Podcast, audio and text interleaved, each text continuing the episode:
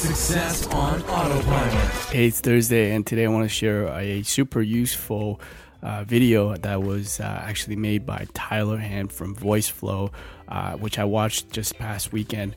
And uh, it's a visual um, kind of explanation on how the context model uh, worked within VoiceFlow, and that is how intents and commands how they kind of stack upon each other and where um, those intents will then kick in based on the stack and where the user is within that stack.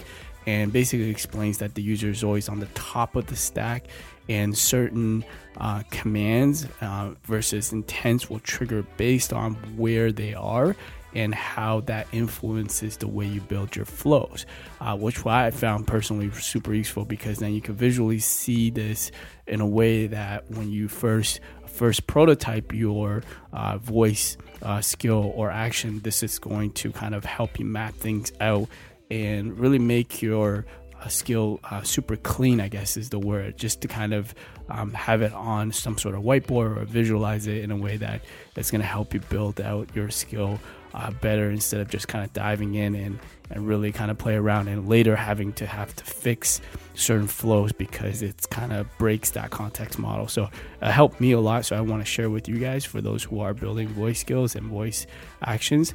Um, let me know what you guys think. I'll post the link below this flash briefing. And thank you for listening. I'll speak to you tomorrow. AboutEmployee.com flash briefing.